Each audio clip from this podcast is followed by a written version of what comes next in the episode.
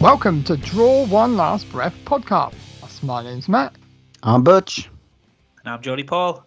Welcome to episode 120. Happy New Year. On this episode, we are doing our top 10 of 2022. And not only that, we're doing the movie from the vault. It is Nightmare on Elm Street's Dream Warriors. How the devil are you guys doing? Someone's turned an old man since the 2 weeks has gone by. We've all had a Christmas and a New Year. Any other news that you guys want to tell me? Butch, you're getting a sex change? I am. That's my New Year's resolution. I don't know who this old man is you're talking about. Must be someone on some other podcast somewhere. I don't know. Congratulations. Mr. Geordie Paul was 40 years old. 4 years young. Never thought, mate. Looks about 60, but... I've been a busy boy, man. I was not very well, so I ended up... I've just sit down in my duvet and watched shitloads of movies the last couple of days. So I've tried to get through a few 2022s that I've missed. I've watched The Invitation with Emmanuel, what's her name, from Hollyoaks and Game of Thrones? Natalie Emmanuel, yeah. Very, very good, actually. Not a bad movie. Not what I expected as well it to be about. So it has a nice little twist and turn. I thought it was quite gothic, and then it sort of went, not bad actually. So yeah, pretty good. It wasn't, Matt, if you'll know, within the first 5 minutes, you'll think, why the fuck did Paul stick with this? But honestly, it's very Woman in Black at the start, and then it changes into something completely different. So we'll stick with it, worth a watch. What was it called, Paul? The Invitation, and it's on Netflix, I believe. Cool. The Menu is one that I caught. It's on Disney Plus now. I was hunting for this, and suddenly I was like, what the fuck? Where did this come from? They're just sticking horror movies on Disney Plus and not letting anyone know. I mean, it was only out 5 minutes ago, wasn't it? Yeah. So watched it.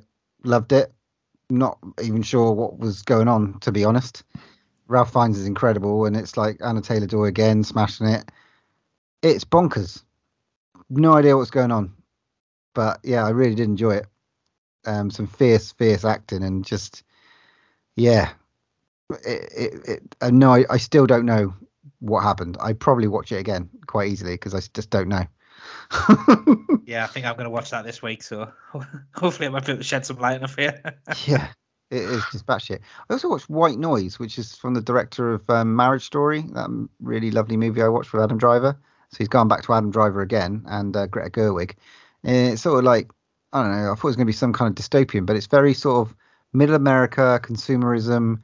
It's just a very flat black comedy sort of thing, with some weird apocalyptic thing that happens in the middle and then goes back to it. It's weird. Just very dry and just very like matter of fact. It's really interesting movie. That one's on Netflix as well. And White Noise, that's worth a watch. That's pretty much it, apart from a few other treats which I took off both of your top 10s of the year. So I did watch Goodnight Opie and Banshees of the Inisherin. So, did you think? Well, the Banshee one, yeah, he smashed it again, but from in Bruges, absolutely. So was not expecting that. It was bonkers again. Yeah. It was just bonkers and batshit, and I watched it with my partner, who thought this is a bit weird, and so I said, "Oh, I'm gonna have to stick and watch this because this is hilarious." And it's just weird. Absolutely loved it. So, yeah, on the money, that one. So that's me. Nice. Well, I watched a couple of things. No, I've been as busy as you, Butch, but I watched. It's not horror at all, but it's the latest in my long line of children films I've been watching. I watched that Strange World, the new Disney film. I've watched a bit of that, yeah. Any good? Yeah, it was all right. Yeah, it's not really scary, but it's got a bit of aliens and sort of monstery type things in it. But yeah, no, it was quite good. Thought it was quite brave. They've done like Central Heroes gay, which I thought was brave for Disney. Which should be applauded. But yeah, no, it's decent. It's all right. It's sort of run-of-the-mill Disney. It's not going to set your world alight, but it's a decent watch. Watched Batman Begins the other night, just on the TV, so I watched it. Smashed it. Awesome. Enough said. And then as part of my research for the movie from the vault for this week, I was struggling a bit because I couldn't find Nightmare on Elm Street without having to pay for it. So I was like, oh, no. And then I sort of left it right to the end last minute, and just as well as I did, because a package turned up on my doorstep, which is a nice shiny Blu-ray collection of all the Nightmare on Elm Street films from the birthday fairy known as Matthew. So thank you very much for that. Yeah, he did text me about 4 days in the truck going, did you get a package? Did you get a package? Did you get a package? Yeah, because I lied, because I said, oh, they're all going to drop on Netflix next week, because I didn't want you to go and fucking pay for it or watch it. I thought, fuck it, I'll just send him the box set. So on that advice, I waited and waited and waited. Came right at the last second though, didn't it? Yeah. So in research, I watched the first Nightmare on Elm Street, and obviously the movie from the vault, but the first Nightmare on Elm Street, lads, I forgot more than I ever knew about that film. I mean, I haven't seen it since I was about 14 or 15, so couldn't remember pretty much a single thing out of it. And wow, it's amazing. Yeah, it's a 10 all day, isn't it? Do you know what, right? I thought I was going to watch it going, I'm not going to like this as much as I should like it, watching it now. But geez, it's so fucking creepy. It's so creepy. It's the darkest one of the whole franchise. Yeah, and it does a lot without really doing... There's not much Freddy Krueger in it, really. And it does quite a lot without him there. Like Jaws. The scariest part. Yeah, thought it was very, very, really creepy, very freaky, and obviously, 10 out of 10, so I set me up for the third one nicely. And then the rest of my time has just been consumed with Alice in Borderland Season 2. So I finished it today. It's fucking amazing. Watch it. I've started season 1. You'll like to hear. Nice one. Yeah. What do you think? I'm loving it. Yeah. I've only watched like the first 2 episodes so far, but I'm loving it. But like my whole time was consumed watching a TV show that Butch recommended, The Bear. Great. It was brilliant. It just completely consumed me. It's on Disney Plus. It's not horror. It's just literally like about a guy that inherits a restaurant in Chicago. But yeah, it's really, really good. Really intense.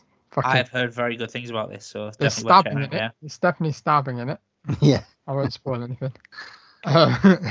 But other than that, I did get to finish VHS 1990, is it called? 90? VHS 90? 99. 99. 99, yeah. To be honest, I wasn't that impressed. It's a bit dull for me. Okay. Nothing really stuck out that much. I mean, if you ask me now what were the stories, I couldn't tell you. I can tell you that I remember it being very interestingly shot. It was sort of like very VHS style, and they kept really in that ingrained in it. But I feel like they need to pick up the stories maybe next time. Yeah, the storylines were just not that great, to be honest, to be fair.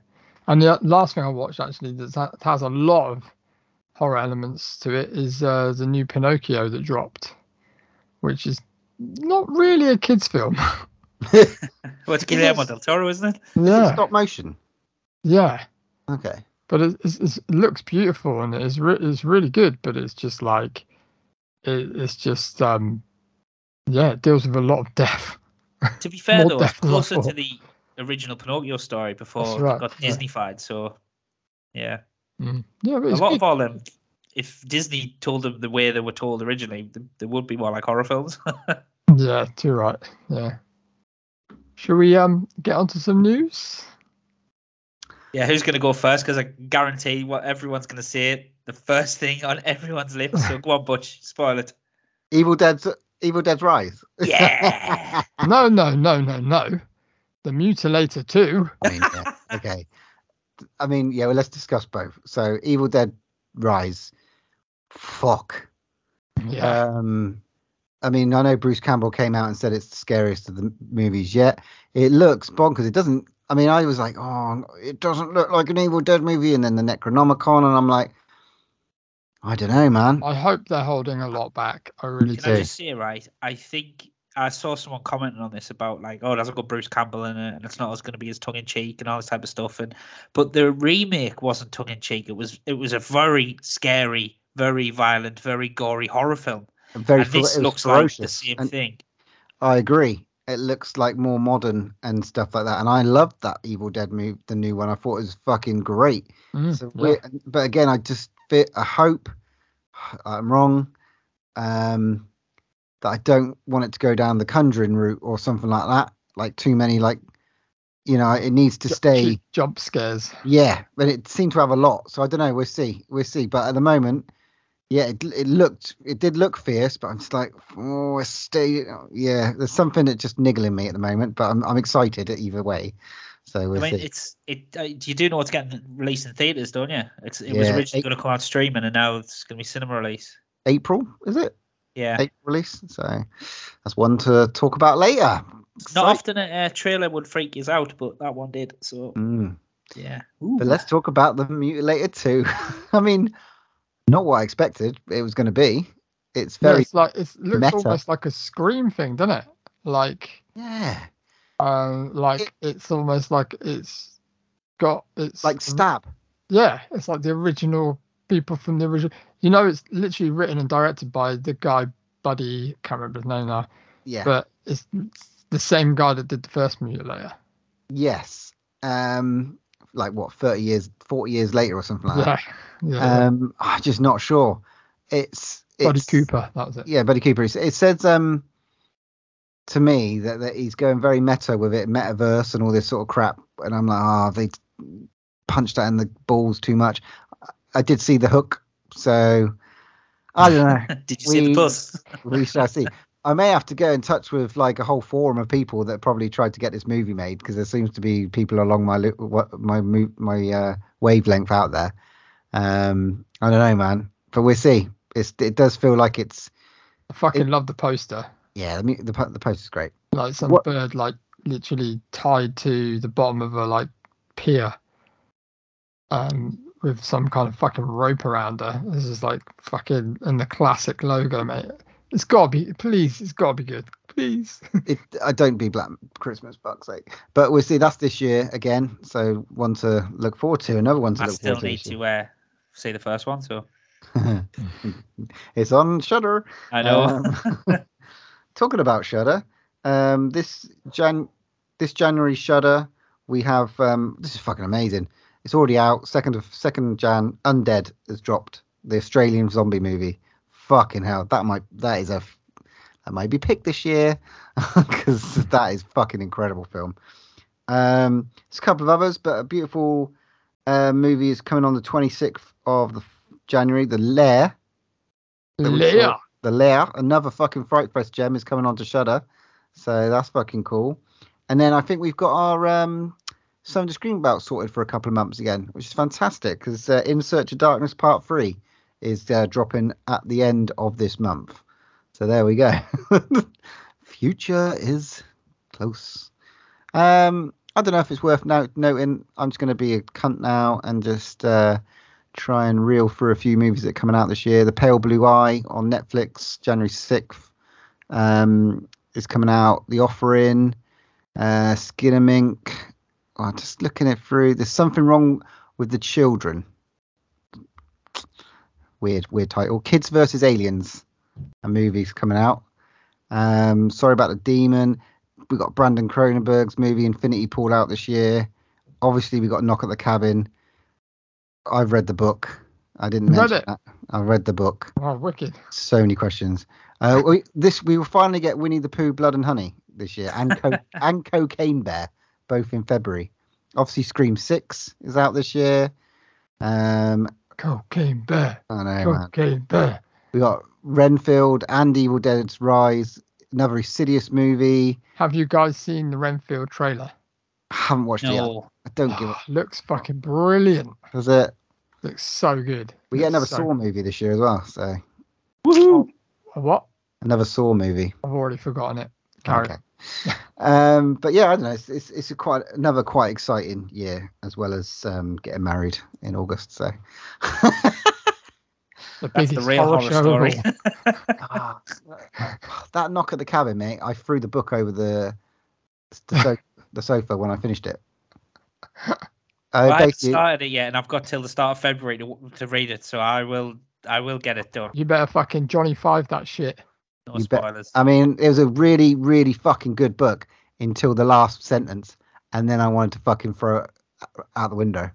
So, oh, that sounds good. I was literally like, where's the rest of it? Fucking pissed I am. I definitely want to read that now. I love shit like that. So. Awesome book, though. Honestly, I devoured it. And then Paul Tremblay, add him on Instagram. He's all over it. He's a really good guy. He's responded to some of my Instagram posts before. I can guarantee you we'd get him on the pod. Oh, I got some stuff to say to him. Awesome. So, yeah. Right. Sorry, that's the news that I got. I haven't got anything else. You just covered everything that I was going to fucking talk about. Thanks a lot. Sorry. Well, trust Johnny Paul coming and steaming with something you haven't got. Go on. Michael Giacchino, randomly the composer of the Up music, right? But I didn't realize he directed Werewolf by Night for Marvel. Yeah. And he has picked up the classic 1950s horror film Them, which is about radioactive ants. It's going to be remade by him. So obviously we all seen Werewolf by Night and loved it. Yeah. So wonder where it runs with this one. Like, start remaking all the old fucking B movies. Like, I don't know, that'd be quality. Like, was it Day of the Liffids? I can't remember what the fuck. Day of the Triffids. Was that one of the spiders? It's like called Night of the Spiders or like the Town of Spiders or something like that. Fucking, and there's some really weird ones out there, man. I did see it and think butchers, radioactive ants, butchers all over it. So yeah, so that was the only bit of news other than the Evil Dead. So yeah, exciting. Nice. I have got one last bit hot off the press. You ready for this? But you're going to love this. Have a bite of your whisper. Get ready. So James Wan said he'd love to dive into a remake of Chopping Mall. He's basically said, speaking to Slasher Film this week, Wan expressed interest in someday putting his own stamp on Chopping Mall, set in Chopping Mall. That'd be amazing. Killer robots chopping people up. Jordy Paul, you need that on your homework list, mate. Chopping Mall. This list keeps growing and growing and growing. It's free on Amazon. There you go, mate. Maybe not on your dodgy Irish one, but you can give it a try. My dodgy Irish one. Sweet. Right, is everybody done with the news? Are we all newsed up? Right then, let's move on to our top 10.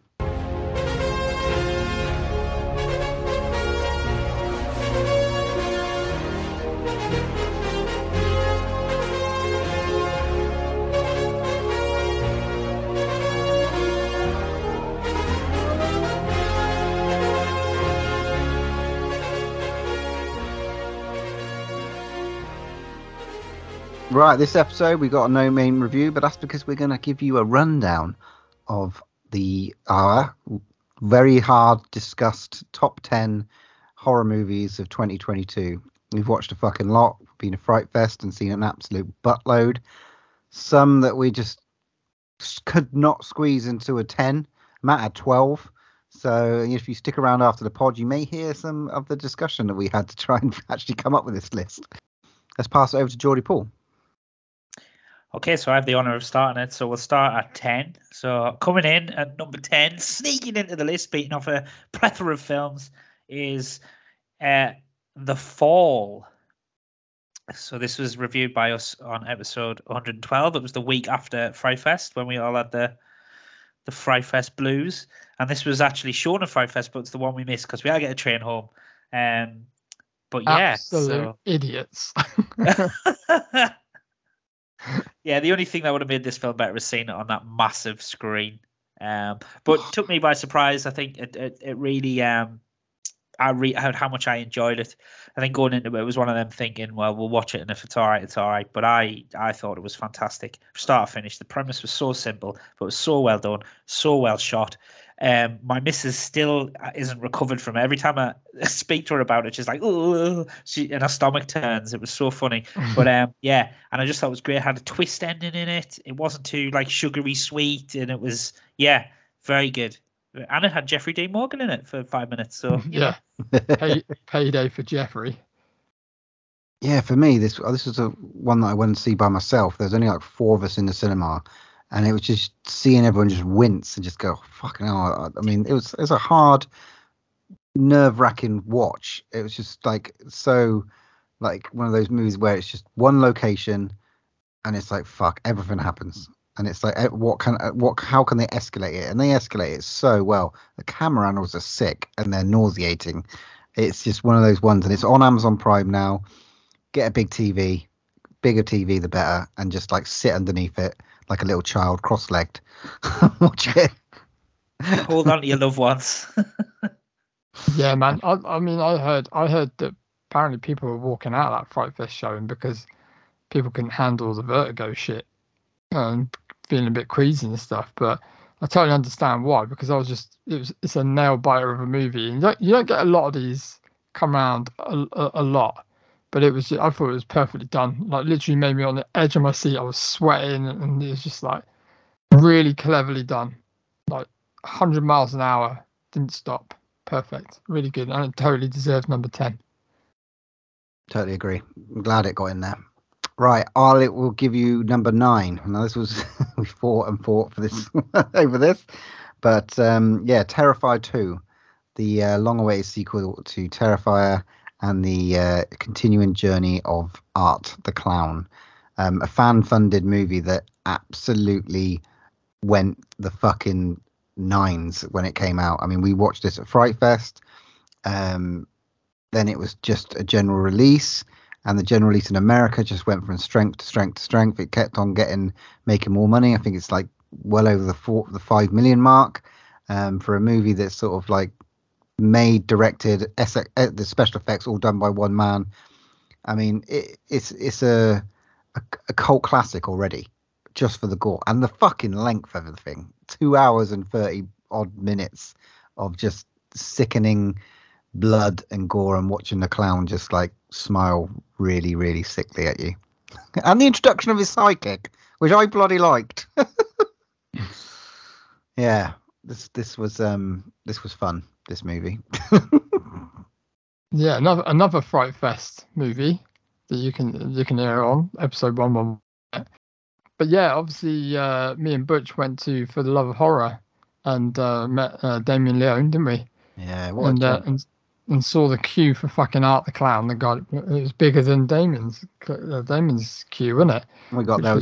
I was just gobsmacked. I thought there were a queue for both of them, and I went up and was like, "Is this your queue?" And he went, "No." And I went, "Oh, okay. Let's have a conversation." I will take one signature, please. Yeah. No, yeah, definitely deserves that spot, I think, because it's just. It's made a new horror icon, isn't it? You know, loads of people dressed as him at Halloween and stuff, and yeah, they just pushed it with the kills in this one. It was just crazy. It didn't feel like 2.5 hour, two and a half hour movie. Enjoyed it thoroughly, and we were anticipating for this one, weren't we, for a long time. Maybe yeah. Geordie Paul not so much, but I think like the embellishment was not there when it mentioned that sick bag. You know, when they say sick bags and stuff, but I can see it. I can see people walking into this movie and walking out and puking, 100%. Yeah, totally. And what I've never seen Butch more excited in my life coming in to see this film. He couldn't keep still. He was jumping up and down on the seat and everything. It was great. It was a great experience. I mean, the whole of Fright Fest was fantastic. I think, to be honest, I think I was quite spoiled with this one because of some of the films coming out of it. But yeah, I'm not going to lie. I wasn't as high on it as you guys when we watched it. I still am not, on sort of reflection. I thought it was too long, but I can't take away from the fact that it's crowdfunded. What they've done with it, I think the only problem for me was they've done what they said they were going to do, yeah. But I think they could have just been a bit restrained with it. But they chucked everything they could at this screen, which, to be fair, not all of it stuck for me. But, oh, my God, you want to see brutality? Jesus. But do you know what I quite like about Terrifier, though? And obviously, because I watched them in quite sort of short spaces of time. It's the subtle bits without the clown I find more creepy than the actual craziness of it all. His little wave or his little smile. When he's not killing people, I find it more scary. But yeah, like I said, it's for what it's done, and that hopefully things can get made off the back of this. I mean, Jesus, there will be a Terrifier 3. That's blatantly going to happen. And I don't think you need Kickstarter to do it. So, you know, hopefully with a studio maybe guiding, or a studio, not too much involvement, but with somebody just sort of pressing the brakes a bit, you could get a bit more. Or it could just go from 10 to 50. You know, let's see. Will Chris Jericho return? Who knows? But yeah, lads, look, I know we had a bit of a debate about it, but look, I concede. Okay, well, that's number 9 done. On to number 8. And at the number 8 spot was a dirty little grotty film called Candyland. Again, this was shown at Fright Fest.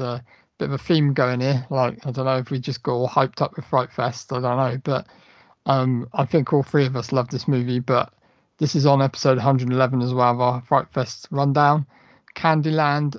Basically, we were in the lobby of the cinema in Leicester Square, and we were sat there. And I think I've said this before. We sat there, and I was like, you know what? We haven't seen one of those, like, really grotty films yet, you know, like really dirty kind of like DIY, you know, films. I really want to see one which pushes the boundaries. I really do. And then literally the second after that, we sat down and watched Candyland, and it's just, yeah, it was fucking phenomenal. I mean, it's literally about like a bunch of prostitutes that basically run their outfit from like a truck stop. And, you know, it starts off being seedy like that. And then somebody enters the group and some strange shit starts happening. Don't want to give too much away because this is going to be readily available soon. And obviously it's not at the moment. But yeah, and then just debauchery ensues. But I just really liked it because I thought it was so different. And the way it shot was real gritty and grimy. And I thoroughly enjoyed this one. One of my favourites. And it was in my top 10 of all my films of 2022. What about you guys? Yeah. I mean, it was just like, there was that time where we needed that grindhouse sort of like dirty movie, and on that big screen, and the nudity is just insane. And it doesn't hold back. It's no holds bars, grimy, dirty grindhouse movie. Disappointed with the poster that they put on IMDb though, compared to what we had. They changed it. You know, yeah, look, have a little gander at that. It's a little bit. Oh, I don't like that poster. No, it's got a bit softer. The one that we saw was like it was. That's made it look a bit of a joke. Maybe they've edited it as well. They've had to play. Yeah. Let's hope not. But like, if you go and see this movie, and yeah, there's one shot that's probably been taken out for sure. I don't know. It depends what streaming service is coming on. It's just dirty, grimy. The deaths are insane, and the main antagonist is just not what you expect. Dialogue is great as well. Yeah, like the slang and stuff.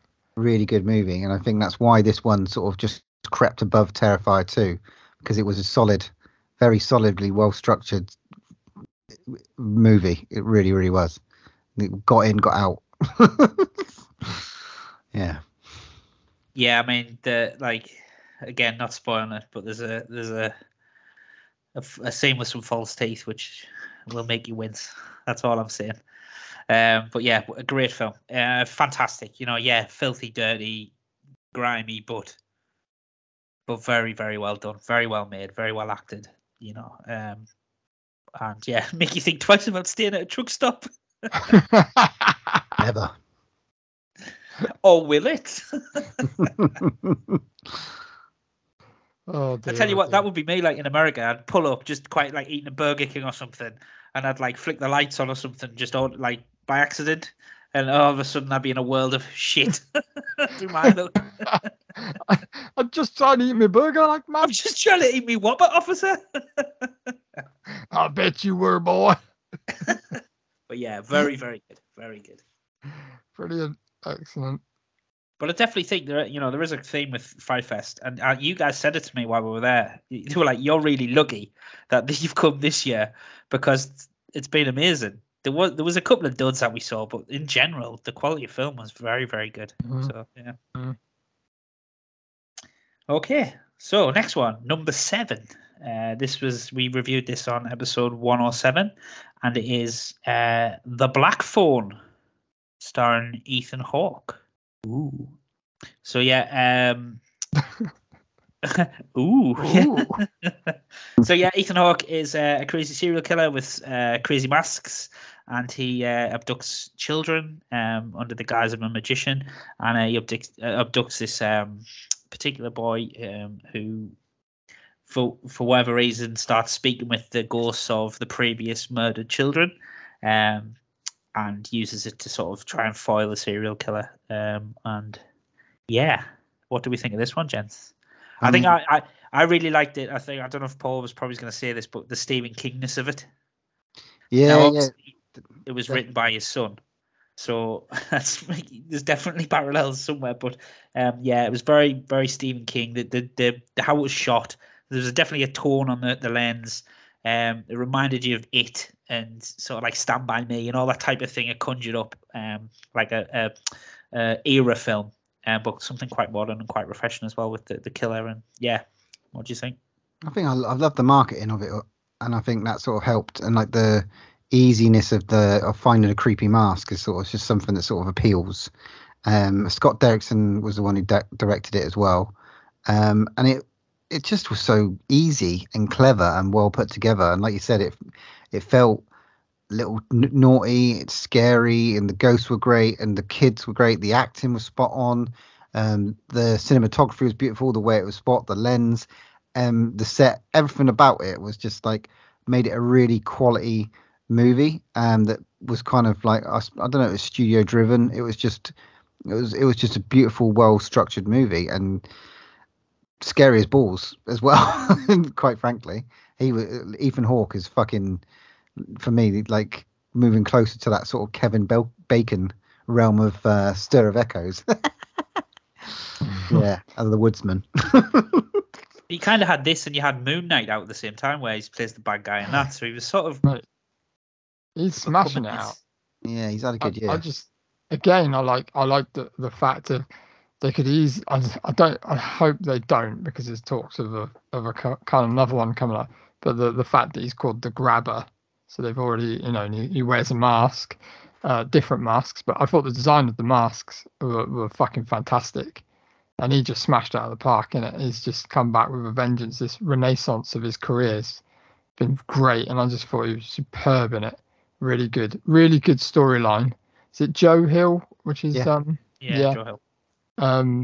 Yeah, brilliant. I know everybody's like saying, "Oh, yeah, it's very Stephen King," but it is in its own way. But it's still fucking brilliant, brilliant writing, fantastic story, great acting, just a well-rounded film, and I thoroughly enjoyed watching this one. Really did. Thought it was great. Go and watch it. It was one of the best posters of the year as well. I think. The poster's fucking sweet. Really, really good. All right. Talking about someone who's had a good year. Okay, so I'll count down to our number 6 movie, which is going to be Men, which is now available to watch for free on Amazon. So get in there and watch it. This had me by the short and curlies as soon as I saw the trailer. This fucking was like, yeah, fucking A20. This is that's the noise you make when you grab them by the short and curlies. I don't know how I was trying to reminisce that stupid thing in the tunnel, but anyway, this is, you know, Jesse Buckley is the lead in it, but Rory Kinnear is fucking just the star of the show. A24 probably best movie of the year. It's just almost like a one man band of Rory Kinnear, how well he can fucking play different characters, and it's all centered around, it's sort of like a cult horror as well. There's some of the best, craziest, weird sensory experiences I think you'll ever see, like in in any sort of horror movie, the way that's the way that it unravels at the end is just absolutely incredible. It sticks with you, but the whole tension and build-up and nausea that it sort of creates throughout, it was fucking stunning to watch, and definitely needed to be in our top 10. Definitely really like this one. Throughout the film, it's just really unnerving, isn't it, where you watch it? I mean, it's got absolutely loads of hidden messages underneath it and stuff like that, that deals with men or issues around men and the way they act and everything like that. Just, yeah, a really strange little film that really pushed the boundaries, and it was just very, very different. I think that drew me into it more, that it was really, really just out there, and I like movies like that. It's Alex Garland, you know, when you get the likes of Annihilation, Ex Machina, 28 Days and all that sort of stuff, and potential for, what, 28 months finally. He's done a fucking sterling job with this one. Really, really, really has. What do you like about this one, Paul? I completely agree. Just that whole sort of theme about, like, you know, it makes you feel shit to be a bloke, doesn't it? But like, just the whole thing about, like, control, and then dealing with, like, grief in a really fun, like interesting way, where she sort of, you know, conflicted with her grief, but, like, shouldn't be. And it's brilliant. And obviously the CG Rory Kinnear as a child is hauntingly terrifying. The creepiest thing I've ever seen. Oh my god.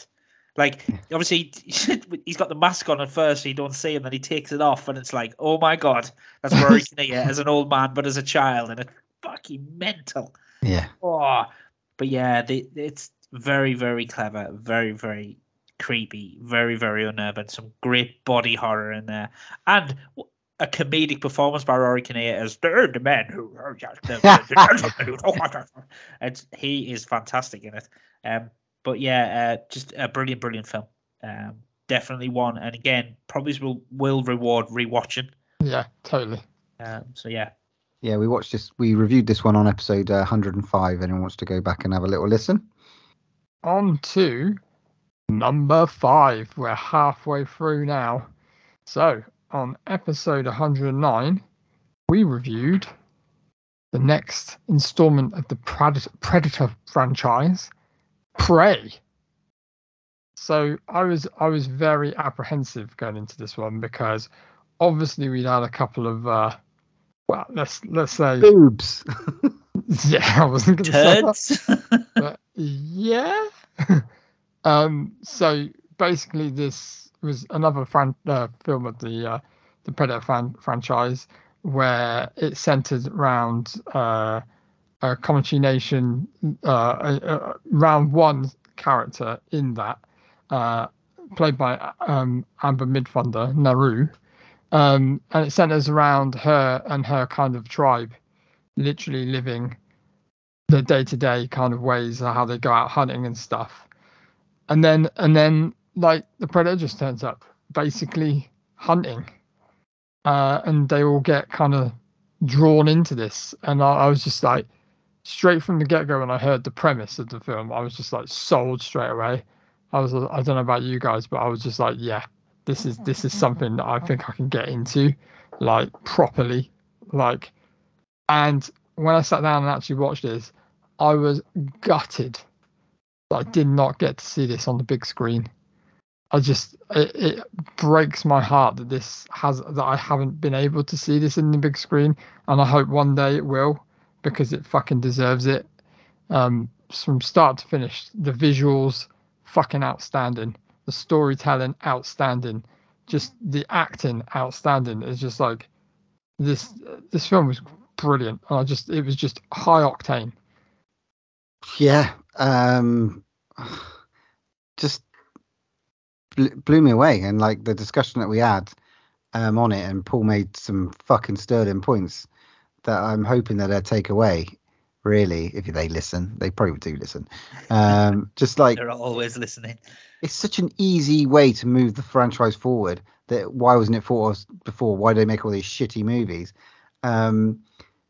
Let's look. It's almost like a Back to the Future kind of version of Predator. Let's look at Predator through time. They fucking did come here, we know. Let's set them up against in World War I, or in samurai times, or in the Western, or all sorts of things you could do with it if it's done right. And this was incredibly done well. It was so good. They adapted the Predator. They sort of like took back some of the technology. I just think sticking it on Disney Plus is a shame. It's probably the right thing that they wanted to do, but I'd love to see this on the big screen at some point. It'd be fucking mint. I think good. Probably COVID had a lot to do with it, just that they weren't ready to risk a big budget or marketing or anything like that. It's just thought we'll stick it on. I'd be surprised if the next one, because there must be a next one. I'd be surprised if the next one didn't get a theatrical, and hopefully Prey might get a run on the back of it.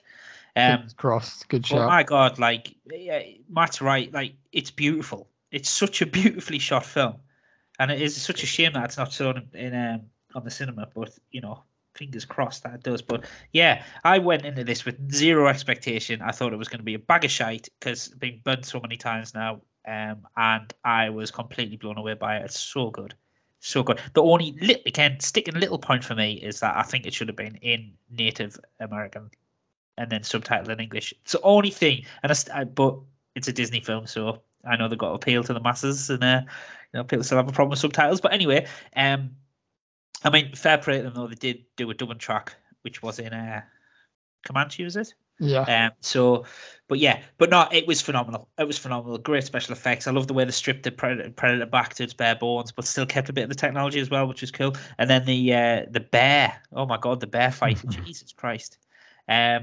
Just phenomenal, just really, really good, and let's hope for more. And like, you know, I did go, oh, I've got this really original idea of going into feudal Japan, and then there was someone did a fucking film poster of it on Facebook, and I was like, hang on, should have wrote that one, copyrighted that one. I still think though, my idea for the Predator, they should drop the Predator into no man's land in World War I, right? And you've got two sides in two trenches fighting each other, but also this monster in the middle that they don't know. So it's taking Germans and it's taking English out. Who is the real monster? But who do you fire at? Do you shoot this monster or do you shoot the enemy? Or if you help the other team try and beat the monster, are they going to kill you after? I think that would be a very, very good film. So, yeah. There's also... write that one down. It's also really good to see Dan Trachtenberg actually get what he deserves. Like, because of after the shit he's been put through with previous things. Do you know what I mean? He's just like literally come out on top with this. Like, amazing. Really, really good. Really enjoyed it. Cool. Well, so now in the top five. So now number four. So we haven't reviewed this one. Idiots again. So Mr. Butcher watched this first, I believe, and recommended it, and I quickly sort of jumped on the back of it. I think I had a spare 2 hours and watched it, and then I believe Mr. Carter watched this last week, 2 weeks ago, 3 weeks ago. Yeah, I'm a bit annoyed at you two actually for not pressurising me more. I thought we did. If you go back, listen. I think we did mention it a couple times. Yeah, maybe you did. But it is a film called The Sadness, and it's from the Philippines. Am I right? Yeah. And oh my God, it's available on Shudder. If you have a Shudder subscription, watch it. If you don't have a Shudder subscription, get one to watch this film, because it will blow your socks off. It is, I mean, I don't know what I was expecting. I mean, I saw, you know, take all the Butcher's recommendations with a pinch of salt usually, but this one was phenomenal. But no, oh my God, bleak, grim, apocalyptic. It reminds me of a graphic novel I've read called The Crossed, where people just turn into the most deranged form of themselves. But if you want some crazy hot gore and violence and just mindless action with dread, and it takes a lot of like things like 28 Days Later, Train to Busan feels, but violent, very violent, and it doesn't let up. It doesn't let up for 5 minutes. It starts and it just doesn't stop, and it is phenomenal. So yeah, what do you think, guys? I don't know, the intensity and how long they kept on sort of pushing, and then the violence that escalates throughout until you get to the hospital, and it's just like, what the fuck am I watching? I mean, they absolutely smashed this one. This is a reason to go and get Shudder, definitely. You can rent it on Amazon Prime if you want, but this is definitely one that needs to be seen. It's just, it has just these scenes that just like push the boundaries of like what you really, really want to put your eyes through, basically. And it's so cleverly shot. It's such a fucking, it's just a really, really striking movie. And it, like I said, it's the sort of, I don't know, you want to call it the Asian for 28 Days Later? Why not? Because it just follows that, but then amps up the violence and some. It's well worth every penny that you drop on Shudder just to watch this bad boy. Yeah, definitely. I concur. I think it's Taiwan. Taiwan. Yeah. And then, but like, I was just going to touch on like the actual location shooting of it as well, which is fucking insane. Some of the shots on this literally are fantastic. Like the way they use the cameras and stuff, it's like another level. It's just like really, really good. Just fucking throughout, acting as well. The fucking actors are fucking fantastic. But I'd love to know how much blood they used in this, because fucking hell, it must have been gallons upon gallons and gallons of blood. It starts off so subtle though, doesn't it, Matt? Yeah. Like just a couple who just lose each other and have to sort of find each other. That's it's just so subtle. Yeah, because it's not a massive, complex storyline, but it's everything else that's happening around it. It's just and the whole premise of what this kind of thing is, and it's like. It's not, if you're going in there thinking, oh, just another zombie movie, it's not, because I kind of thought, well, it's going to be the same kind of zombie, kind of apocalyptic sort of thing, but it's not. It's great that they can take this story and tell a new story of something that's different, but in the same ilk, but it is very different. So don't go in there thinking, oh, just another virus zombie thing or whatever. It's not. It's so something else, and it needs to be seen. Definitely. One on the list that, you know, I could have probably easily put higher, I think. But I think it's fair where it is. Considering we didn't review it for... yeah. Shows you do it. I mean, it was going to get a 9 or a 10. Oh, yeah. I would have put a 9. Yeah, 9 all day. 9 all day. Right, well, let's move on to number 3. Now, someone else who's had a fucking very good year, Jenna Ortega. I mean, this movie isn't really about her. It features, you know, she's in it. She's been in Wednesday, you know, done the old Scream thing. She's had a good year. But this centres around Mia Goth as plays two characters, Greedy, Maxine and Pearl. She's also had another... stab at the apple straight away, so you know she got to shoot this film X, which is a very Texas Chainsaw set in that 70s grindhouse sort of lush movie, but she also got to explore the character of Pearl, which is our antagonist of this theatre production, and now she's doing a trilogy. She's going to explore the other character, Maxine, to cap off a trilogy. I mean, she's done pretty well out of that, to be honest. But it's a lockdown movie. Yeah, I mean, it's not that long. It's only I think it's like an hour and 45. Stars Brittany Snow, and it's just again a load of people, some people going off shooting a porno, and then shit happens, and it's the most unlikely killer that you'll ever explore, but it has some of the best deaths of the year, and it's set in that great sort of 70s Texas Chainsaw dusty vibe, and it's the lens in again, it's the set, the cinematography spot on. It's fantastic. The acting's great. You know, Amir Goff plays Maxine, and she also plays the older Pearl, which makes one of the scenes a little bit more bearable to watch. Oh, mate. For me, I completely agree with everything you said, Paul. I watched this in a cinema by myself. There was nobody else there, and I felt a bit dirty and a bit grimy. I felt like I should have a brown hair. Yeah, I should have a brown long coat on.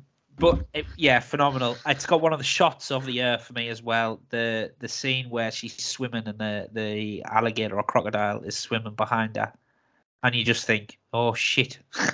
And nothing really happens in the scene, but it's such a beautifully blue, like it's quite silent and it's just a brilliantly shot. So that image stuck with me for the film. But yeah, great, violent, gory, dirty, sweaty, all the things you sort of kind of love about horror films. So yeah, no, very, very good, and definitely worth a really high place, because I think, and I don't know if it took us by surprise, but I think I was definitely surprised with how much I enjoyed it and how well it was done. I know you guys were quite high on Ty West anyway, weren't you? But I'm a massive Ty West fan. Yeah, I think even you guys sort of said at the time that it was better than you expected it to be. So yeah, no, great film. I just I think Ty West is like he's really smashed it with this one, because it just felt like there was smatterings of Texas Chainsaw Massacre throughout it, which I really liked. Kind of that whole era. It's like 1979, very good year by all means. But it's just like, yeah, it just had the feel of a classic horror movie, but yet a new kind of breed as well, if you get what I'm saying. So it's like, yeah, I just can't wait to see the next installments whenever we get them over here in the UK. Yeah, like everyone else. Because it seems that Pearl's gone down an absolute storm, so probably maybe Pearl would have been up here in the top 10 as well if we'd seen that. But yeah, nevertheless, fantastic, fan bloody. And we also get a very grimy Jenna Ortega. You know, she ends up in the porn as well, doesn't she? Sort of supposed to be behind the scenes and then goes in front. Yeah, egged on by a boyfriend, and then her boyfriend kicks off. Yeah, but then it's kind of like cut the scene. We can't show any of her body. I tell you though, the guy who plays as Randy, I think is brilliant as well. The scenes of him walking around with his budgie smugglers on around the farm was just brilliant. So yeah, and what happens to him is very good as well. So. Fantastic. So we are hurtling our way to the number one spot, but just before that, it's time for our number two. Also, another Fright Fest movie, Deadstream. So this was one of the last movies of the day. I can't remember what day it was. Was it Saturday? Friday night. Friday night. It was Saturday. It was the second night. Okay. So then, so we were watching Deadstream, which was the last one to play that night. And thank fuck we did, because this film was fan-freaking-tastic. Shot like a first-person kind of POV kind of way. I mean, we've had a lot of kind of like online like YouTube kind of movies like Spree come out, and a bit like Steadicam streaming horror, yeah. But this one I thought, a lot of buzz going on about this one, let's give it a whirl. So the premise of the story is about a disgraced kind of YouTube personality that basically is kind of trying to get a lot more followers back. So he decides to go to a haunted house and basically broadcast it live on a stream. And at first I was kind of like, don't know if I like this guy. I don't think you're supposed to like him, because he's kind of disgraced and people really don't like him because he's obviously done something wrong, or he's quite controversial and stuff. But then as the movie goes on, this guy is just fucking hilarious. He's just the more and more you watch it, the more you kind of root for him, and it's got so many kind of like Evil Dead references. Maybe that's why I like it a lot. But the main character, Joseph Winter, that plays Sean Ruddy, is just fucking grade A, man. He's just brilliant throughout it, and it is generally scary in places. Really, really did kind of put the hairs back up on my neck. And this one's on Shudder again, so for fuck's sake, go and get yourself a Shudder account, because they're smashing out of the park. What about you guys? Well, I mean, I fell in love with this film as I was watching it. I mean, I just thought it was hilarious. And you know me, we could talk about go back to the Dashcam episode for my thoughts on YouTubers and TikTok, and doesn't take a lot to get me riled up about this type of stuff, but I just thought it was absolutely hilarious. A send up, really, of YouTubers and a bit of a send up of this TikTok generation, and I just thought it was brilliant. I mean, any film that can be hilarious and also scary, and like Matt says, genuinely scary as well. There was literally bits where you were filled with dread, where you're like, don't turn this. I mean, I don't want to spoil it too much, but there's like a scene where you can see the thing he can't see. And it's literally, it's going to jump, it's going to jump, it's going to jump. Oh, my God. And then it's just brilliant. But his screams are hilarious. It's just, I just loved it from start to finish. And it literally, like, the last film of a night on a Fright Fest just absolutely energizes. I was like, oh, my God, that was brilliant. And it's genuinely one of my favorite films of the year. I absolutely love it, guys. I can't speak highly enough of it. So again, Shudder, there's two for Shudder straight away, The Sadness and Deadstream. It's so, so good. And I've seen a lot of people like, not very funny. You know, nah, get over yourselves. It's amazing. It's really good. He's sort of like a lovable douche.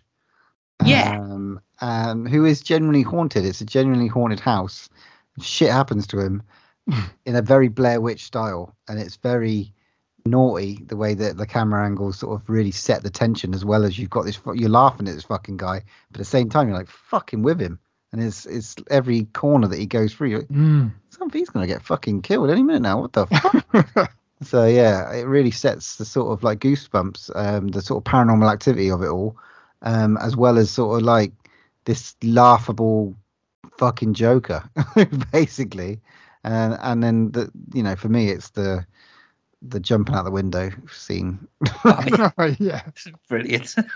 Yeah, that won it for me.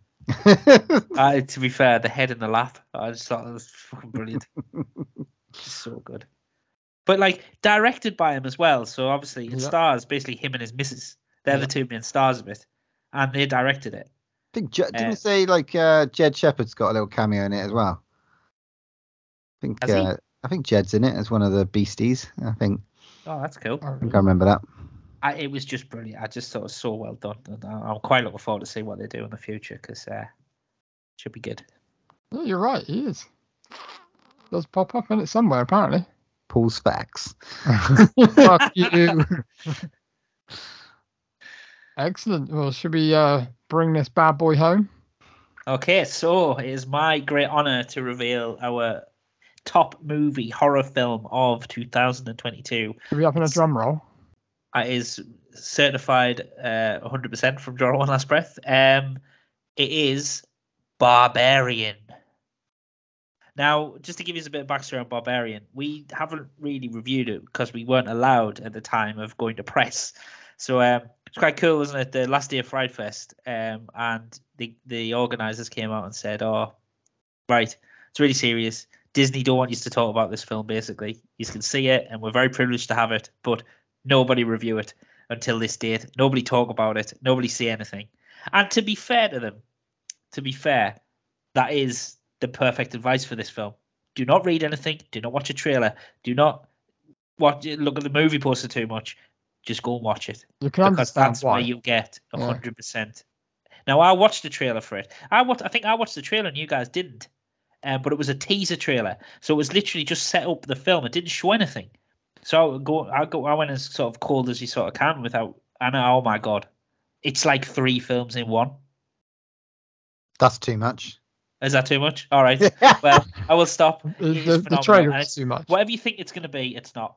And it's brilliant. And again, watching on second, it doesn't really. We watched it a couple of weeks ago, and it dropped on Disney Plus, and it's just as good the second time, so yeah, I loved it.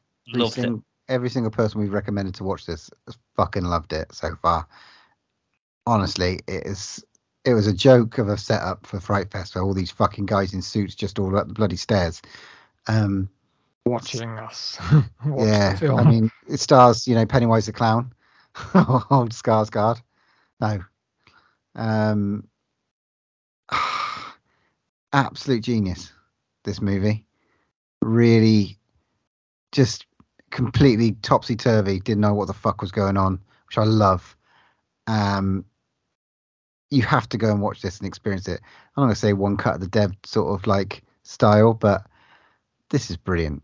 This is number one for a reason, number one with a bullet. Yeah. Enjoy. Like, I mean, there's a lot. I think there's a lot to be said about a movie that really kind of depends on the audience to stick with it, because it's like, it's one thing and then, huh? What's this thing? Huh? What's going on now? And a massive, massive like shout out to Justin Long in this fucking movie. Steals the motherfucking show. Oh yeah, that's too much. Steals it. Steals the show. It's not too much. No, not giving anything away. But there you go. Yeah. It's a must see. No excuse. Everybody's probably got Disney Plus now. Like, literally do it. Yeah, they keep popping up the movies. And it's got another person that we've interviewed on the podcast, Richard Brake. And to be fair, we are being quite vague considering it's our number one film of the year, because we don't really want to ruin it for anyone who hasn't even seen or is thinking about watching it, because it's that good. But the more we talk about it, the more we're going to give away. So yeah, so go watch it. Get in touch with us. Send us some DMs. Drop into the DMs and let us know whether you are right or wrong. But let us know any of the picks. Do you agree? Did we miss something out? You know, tell us your top 10 horror movies of last year. Yeah, I got a couple that I would have loved to honourable mention big time. Eating Miss Campbell for me was probably one of my favourite ones of the year, but obviously we had to, you know, negotiate. So Eating Miss Campbell. There was one, Speak No Evil, that again is Shudder. Pure bleakness. Titane. I mean, it should have been in there. It's just fucking nuts. Dash Cam for me, and Nope as well. But there we go. Yeah, big one for me was Christmas, Bloody Christmas. 100%. Outstanding. Yeah. Outstanding. I'm sorry, lads, but I would have put Violent Night in there, but fuck off. I fucking love Violent Night. But we were going to let you know some other stuff that we were thinking about. Our best kill of the year. I had one that I wanted to put down. The bedroom scene, the bedroom girl, I can't remember her name, in Terrifier 2, for me is one of the best kills of the year, just because it went on and fucking on. And the special effects, I don't think I've ever seen somebody treated so poorly in my life. Well, my best kill of the year is the chimney scene from Violent Night. So again, if you haven't seen, I don't really want to spoil it again, but it's right at the end of the film. It's amazing. It's so clever and gruesome. But yeah, that was my definitely favourite kill of the year. I think my favourite was from a Christmas film, Bloody Christmas. I really liked the windshield kill. That's fucking brutal. Whew. My most skin-crawling moment of the year is the rebirthing scene in Men. Fucking hell. I don't know. Mine was the gum job from Candyland, like Paul touched on earlier. It was fucking horrible. The whole audience was like disgusted, like vocally as well. Yeah. Well, mine, spoilers, so please turn this off if you want to see it, but it was the eye socket fuck in The Sadness. Oh. Spoilers. That's just spit out his tea. I mean, spoilers. I got most shocking moment was for me was the baby in Sadness, or the monkey in Nope. Yeah, the baby in Sadness. Most shocking.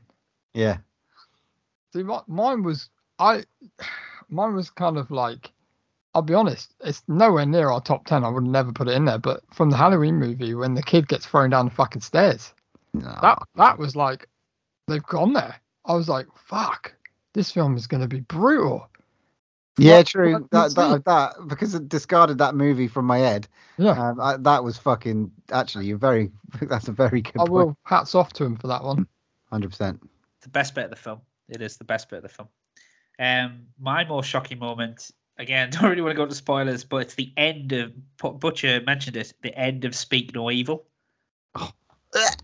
Yeah. So I'm not going to say it. I'm not going to say what happens, but the end of Speak No Evil is my most shocking moment, because it's just pathetic. It's just grim and fucking sad. And, oh, Jesus Christ. Angry. Oh, dear. Screaming at the TV, I was. Biggest surprise of 2022.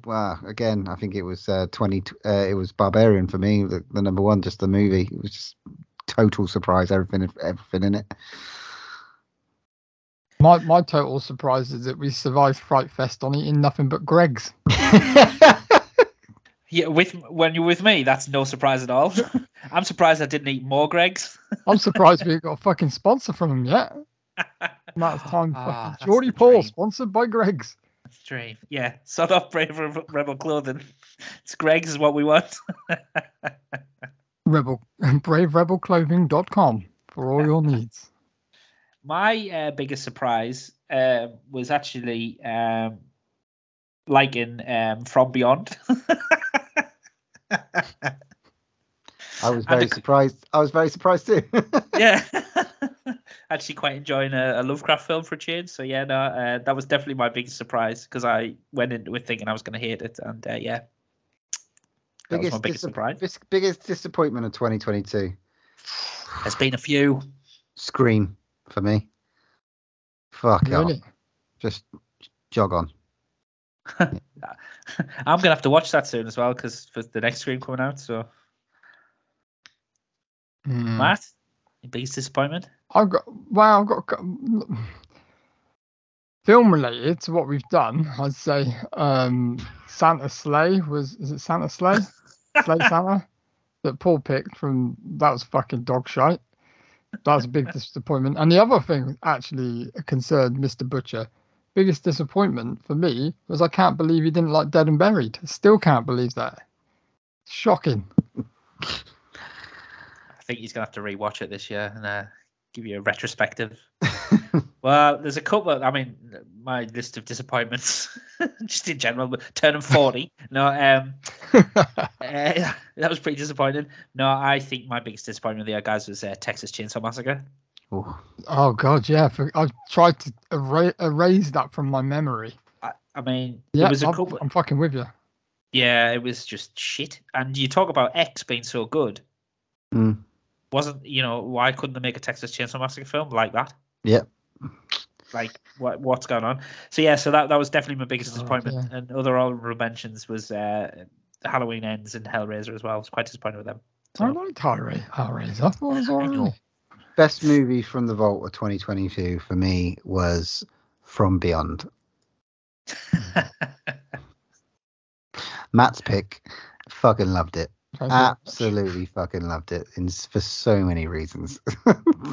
I'm going to agree with you there, Paul. Obviously, there was plenty of great films we reviewed, but something that I hadn't seen before, and actually, I really, really enjoyed it. So, and it may be marking the turn of me enjoying that type of stuff. Who knows? I've got to say, guys, Sallow or the 120 Days of Sodom. No, I'm only joking. I'm joking. Sounds like your biggest disappointment. I did enjoy From Beyond, but also Dead and Buried was really, really enjoyable for me. Fair. Got to be honest, I really enjoyed it. It's all right.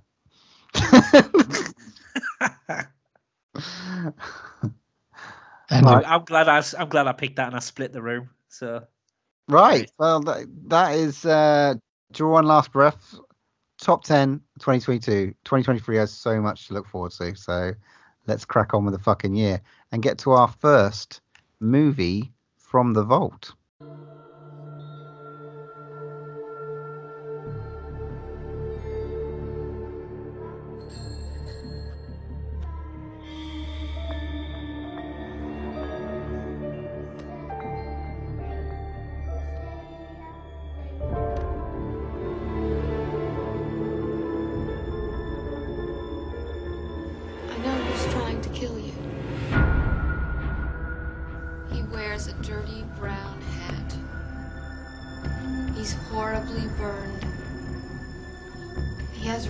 On his right hand.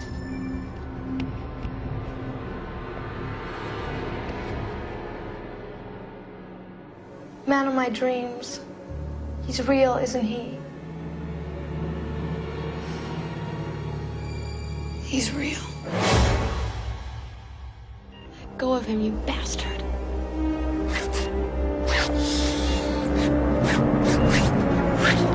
Oh my God.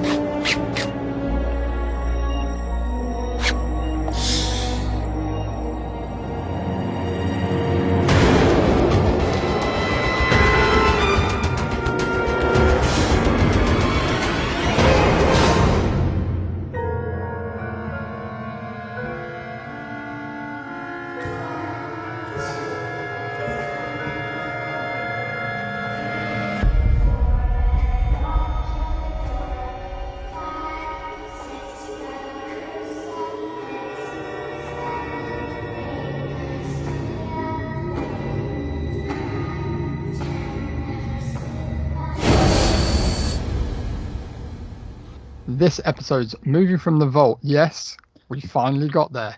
It's another Freddy movie. It's A Nightmare on Elm Street. Dream Warriors. This is the third installment, and this is the third Nightmare on Elm Street film that we have reviewed for the podcast. And this is the first one that Geordie Paul is able to review with us, which is nice, isn't it, Geordie Paul? Woohoo, yeah. Thank you very much for this one. We're slap bang into 1987, picking up where the original Nightmare left off. Nancy has grown up and become a psychiatrist, funnily enough, specializing in dream therapy. She meets a group of children at a local hospital facing Freddy Krueger, the same demon she once encountered in her sleep. Welcome to prime time, bitch. Yeah, mate. Starring Patricia Arquette, who I fucking love. John Saxon pops back. Even Shazar Gabor gets a little look in on this. And obviously... Shazar Gabor. And Lawrence Fishburne is in this movie. Or Larry Fishburne, as he's called in the credits. Is he? Yeah. My friends call me Larry. This is the favourite one. My favourite one. And it's the one that I remember the most, I think, out of the 6, 7, 8 or however many the fuck they've been now. But yeah, this is the most talked about for me when I was younger. Didn't watch it till a bit later, but just those scenes, you know, the ones the ones with the nurse. I knew you were gonna say that. The whole film, and it's the one with the nurse. Brilliant. Oh, I was a child. Well, lads, I've never seen this before. Okay, so what was your view then? 100% never saw it before. And I, to be honest, I think I've only ever seen 2 Nightmare on Elm Street films. One, and I think might be 4 or 5. So, yeah, I went in quite fresh after watching the first one a couple of days ago, and not seeing that since I was like 15 or 16. And forgetting everything about it. So went into this one. I've skipped number 2 and went into 3. And yeah, it's again just continuing the creepy, but a ton of practical effects in this one. Absolutely loads. So yeah, you get Patricia Arquette, who her mum thinks is a nutcase, the worst mother in the world as well, isn't she? Total. Go to sleep. I want to. Got to sleep. I want to drink with my man friend. Yeah, and she's basically chucks her away in the room. She wants to fuck. She wants to fuck. Well, she's basically go to sleep because I want to fuck. Where's the bourbon? And she basically chucks her into a mental asylum, doesn't she, or a psychiatrist unit? Because she has a dream, and Freddy makes her slit her wrist. Yeah, I mean, a quick decision. Bug her in a mental hospital. Straight away. It'd been happening for a while, I believe. You know, she was slowly going down. You know, she needed to stay awake. It's got some of the best set design and set pieces in any fucking movie, let alone a Freddy movie. I mean, you get like the Freddy worm in this one, which is fucking great. You get some of the best one-liners in any fucking phrase, like welcome to prime time, bitch, like you said at the beginning, Matt. It's great, but there's loads. What a rush! Yeah, god damn it, bitch! I said, where's the bourbon? And then my favourite one is Kincaid, who says, "Yo, Freddy, where you hiding your burnt face, pussy?" I love it when he says that. Oh, Freddy, pussy! Just fucking ace. Oh, I just thought it's a great start to any horror movie. It's creepy. There's blood, there's gore, and there's fucking like weird, scary kids. It's scary. It's a fucking scary start to a fucking movie. It really is. And you get the fake awake, which I'm gonna dub that as the fake awake. Oh yeah, there's tons of fake awakes in there. But like, I mean, we meet like obviously a bunch of characters straight away in the kind of mental hospital. They were at Fright Fest this year, weren't they? For Love of Horror. Yeah. Oh, yeah, for the Love of Horror. They all cancelled, so literally all of them cancelled. Who was it? That's yeah. I thought a lot of them were there. Who was there then? Oh, Fright Night, was it? They were all cancelled. But yeah, so you meet this bunch of kids. They're all really young kids in this institution, and they're all held on the same kind of ward, and they're all having trouble sleeping and trying to stay awake, and they've kind of got something in common, which is interesting. They're the last of the Elm Street kids, as we find out. Yeah, as we find out later. Which is fucking great. It's another great. It's like such good. It's great storytelling. It's so like intertwined with the sort of like mythos of it all. Probably one of the best ones that they've done in that respect. One of the best bits that I really liked in this as well is the reintroduction of Nancy, because it was like, it was awesome. Like the way they did it is just like what I always remember watching this one. It's the one that I've watched the most out of the whole franchise, to be fair. It's the moment where Patricia Arquette's character's like just been admitted and they're trying to stab her with the needle. And I just think this is perfect timing. It's like, now we're going to write Nancy in. And when she comes through the room and she's just like, looks so different with that white streak in her hair, because she's like, they just try to obviously make her look a little bit old. But I don't know, I felt really emotional when she's there. It's like, oh, it's Nancy. And then she hugs her, and, you know, and you think, you kind of feel this kind of like, yeah, this now it's going to get interesting, because she's come back into the fold kind of thing. Yeah, and she's sort of the mother hen of it all. You know, she's been there, even though she's probably about the same age as all of them, just made to look older. Because I think it's 6 years, isn't it, since the original Nightmare on Elm Street, which ain't that long, really. No, but it's just that, and the first time she enters a dream, like, this is fucking great. This is like almost a Hulk moment. You know, that's my secret. I'm always tired, sort of thing. It's just like, I can just fall asleep whenever I fucking want. And I can go in, and she just does. And it's like she helps her and stabs Freddy in the eye. That's experimental drug, isn't she? That's that hypnosil thing. Mm. Yeah, but that's where we find out from Patricia Arquette's character. I can't fucking remember her name now. I've watched it that many times. Is it Kristen? Yes, Kirsten or Kristen. Kirsten. They call her Kristen, they call her Kirsten, so whatever the fuck you want. Yeah, she basically has obviously got this other kind of thing where she can bring other people into her dreams, which was quite interesting. Yeah, so they all find out, don't they? They're all linked by the same sort of dreams and the same... Obviously, you find out that it's because they're all the Elm Street kids, but they all have, like, different powers. I thought it was quite cool. When they're in the dreams, they can sort of...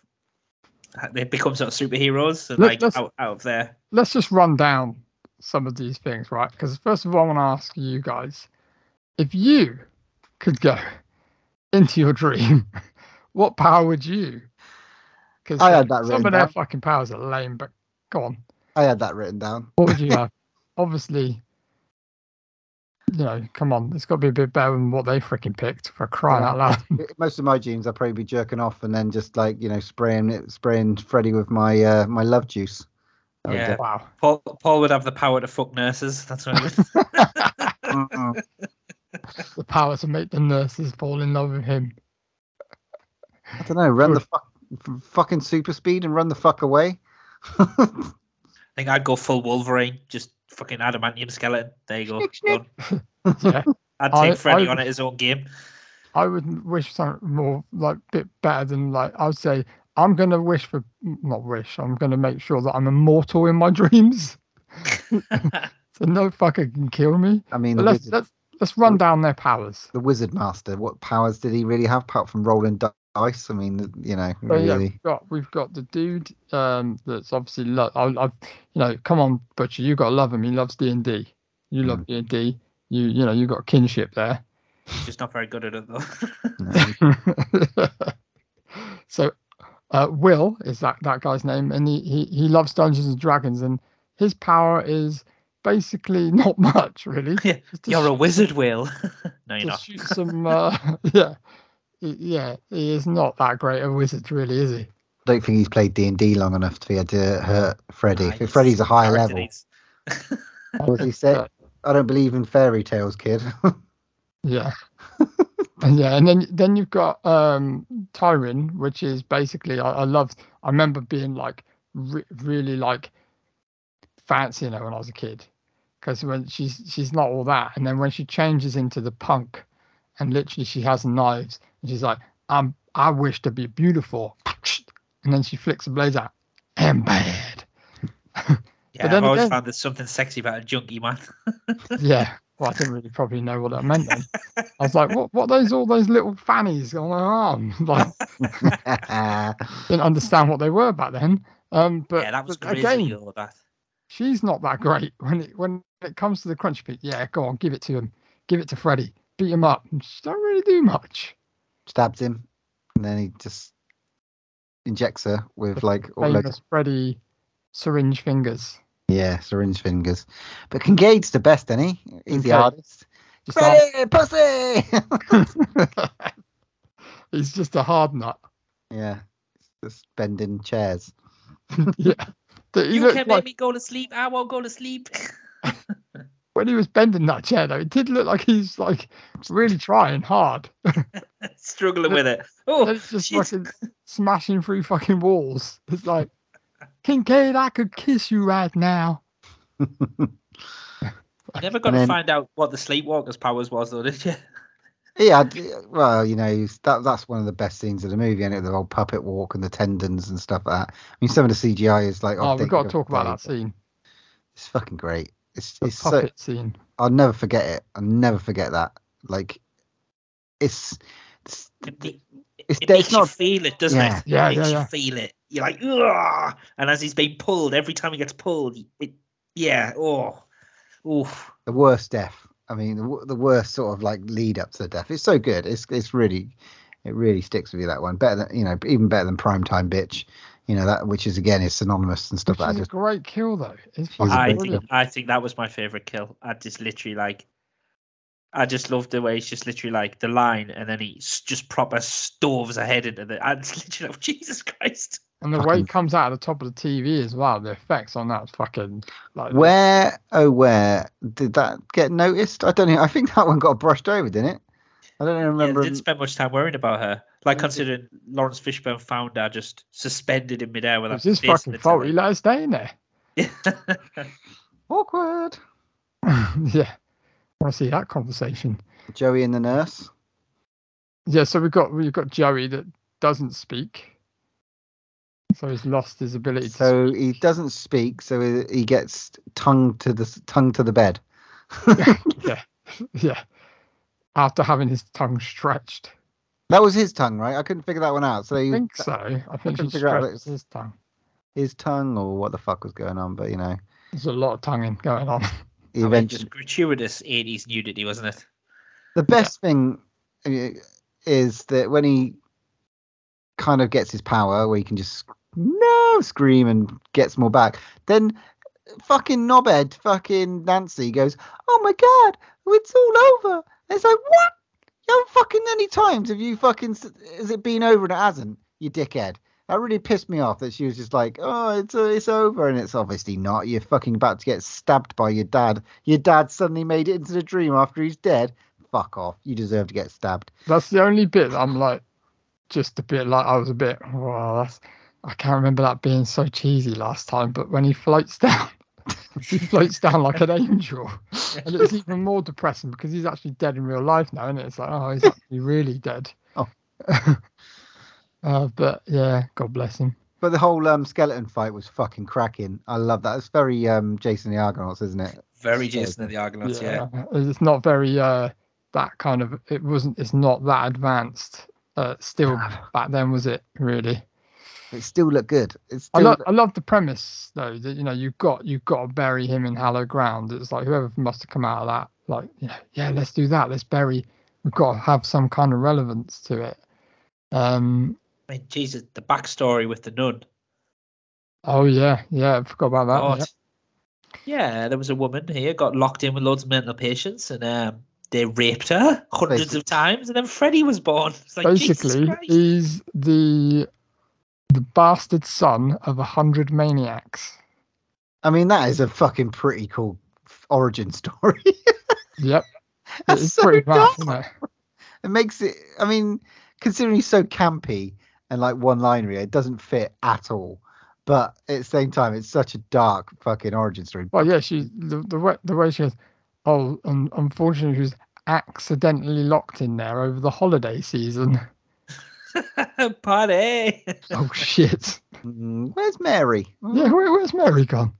Oh, dear. I did wonder about this though. So she obviously, you've got he speaks to the nurse and she the nun and she disappears, and then she comes back and disappears, and so you're a bit like, is she real? Is she not real? And then obviously, skipping towards the end a bit, you find out that actually she was Amanda Kruger. She's Freddy's mother, who obviously then, after being raped lots of times, joined the sisterhood.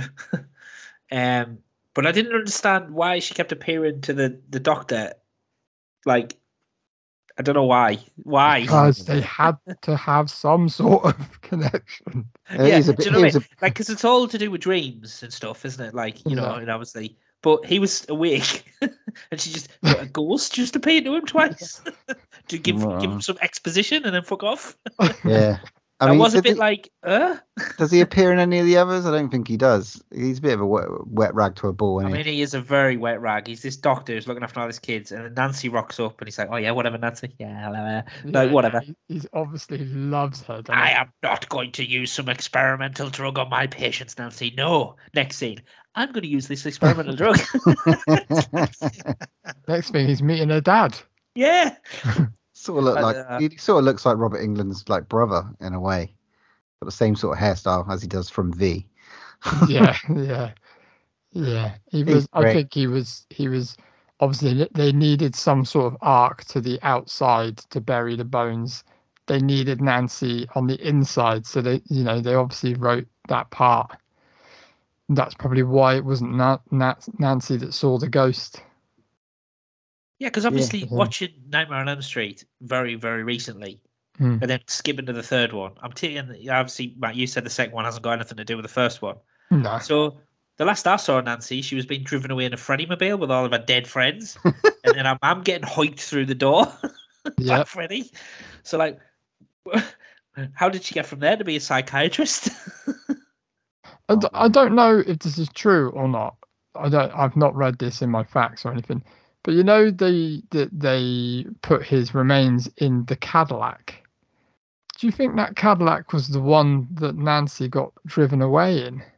I thought it was a nod to Christine. Yeah, that was mine. Possibly. Well, the Cadillac had a Freddy stripes on the top, didn't it? That's what I mean. Yeah. But you can't really see the top because it was just that Cadillac over there, and it was red. And I was like, is that a nod to it or not? But there's nothing, I couldn't find anything in the facts for that. What is Freddy at his best in this one though? What was the wisecracks and stuff like that? I think it's fantastic.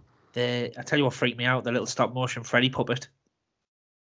Oh my god! Like, and he only got a little bit of it. Yeah. But when it just formed and then it went on the ground, and I was like, "Fuck me, that is freaky as fuck." That's what Puppet Master should have been. Puppets are great. Yeah. Yeah, I really like this one. Really, really like this one. I'm really interested to hear some Matt's facts, though. Okay, let's get into it. Okay, I hope you're ready, because I've got a few. They're not very long, but I'll try not to bore you. So, this is quite funny, I thought. The Freddy glove that was stolen from the set of this film was found on another movie. It was hanging on the wall of the workshop shed in Evil Dead 2.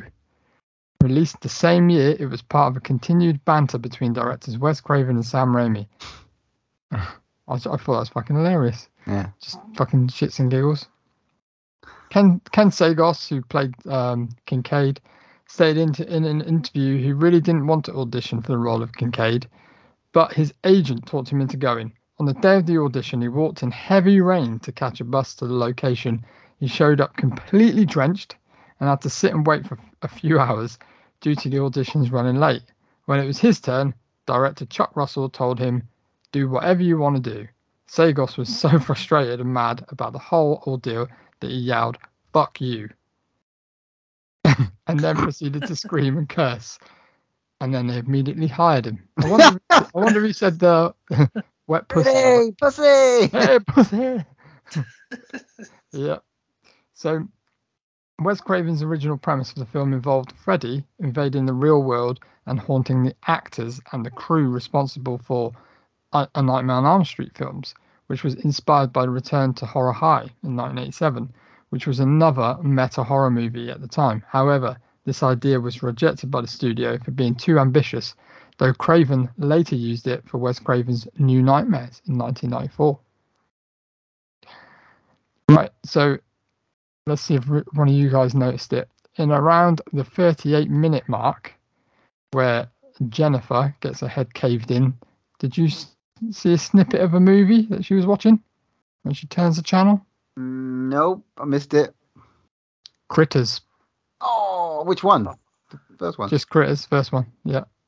Damn it. Well, that's quite cool. So this is the first writing credit for Oscar-nominated writer, director Frank Darabont.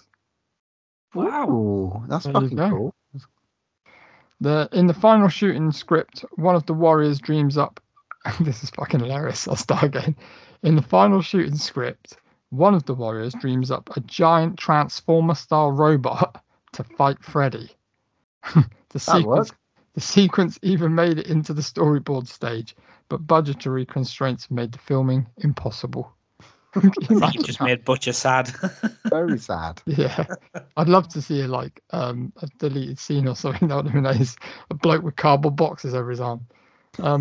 The only film out of the first six to not begin with a nightmare scene. It does, though. I mean, it doesn't begin. She's like building the house at the start. She's building the house, not a nightmare scene. Yeah, but it's not true. Don't argue in my fact. She goes to sleep after. Yes, yeah, all right, fair enough. So, in real life, Ira Hayden, which is Will, was a Dungeons and Dragons dungeon master during his high school period, which made him feel secure in the role, which he thinks is the reason why he got the part of Will. Okay. And originally, Taryn's character's head was supposed to be exploded after being injected with Freddy's syringes, but it looked too fake, so they didn't do it. And only has the kill count of 6. Still good, but they're exceptional. They are like exceptional deaths. Yes, I agree. They're very good facts. Very good facts. What are we rating for this bad boy then? I think we should go to Mr. Paul Stevens first. By the look of his face. So I enjoyed it. I did. But I think it suffered from me watching the first one very quickly before it. Can I ask you a question? Yeah.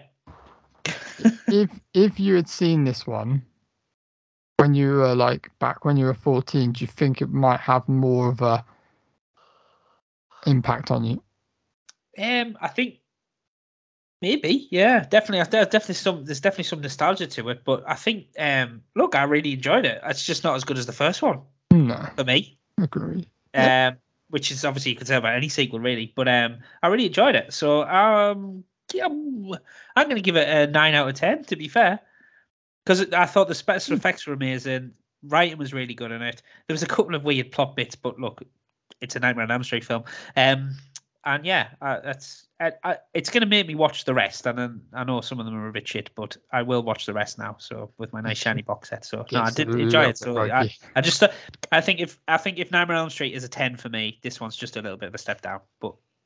No, I think that's fair. Mine was also a 9. It's not a 10 for me, but it's definitely right up there. Fucking great movie, great memories. And some of the scenes are still fresh and still work today. I think it's great. Absolutely. I concur. 9 out of 10. I mean, Nightmare on Elm Street is a 10 out of 10. This is closely followed by a 9. I'd love somebody to go back to these films, though, and just spruce up and I don't mean CGI it, I don't mean over spruce it up, but I'd love them to just tweak it so it looks a bit more modern with technology. Do you know what I mean? It needs a restoration. The Blu-ray copy is shit. It needs a 4K proper restoration to it. Yeah, I agree. Mean, I felt like some of the speech on mine was a bit out in places. It definitely really on the first Nightmare on Elm Street Blu-ray, the first one, the speech is all over the place. Really? But yeah, no. look, great times from a bygone era. Nice. Draw One Last Breath, Nightmare on Elm Street Part 3, Dream Warriors, 9 out of 10. And if you get a chance, you should go and check out Never Sleep Again, the documentary. I think it's on YouTube. It's free. It's really cool. It runs down throughout the whole, all of the Nightmare on Elm Streets, and it's fucking brilliant. It's about 3.5 hours long, but it's brilliant. Think it might be on Shudder.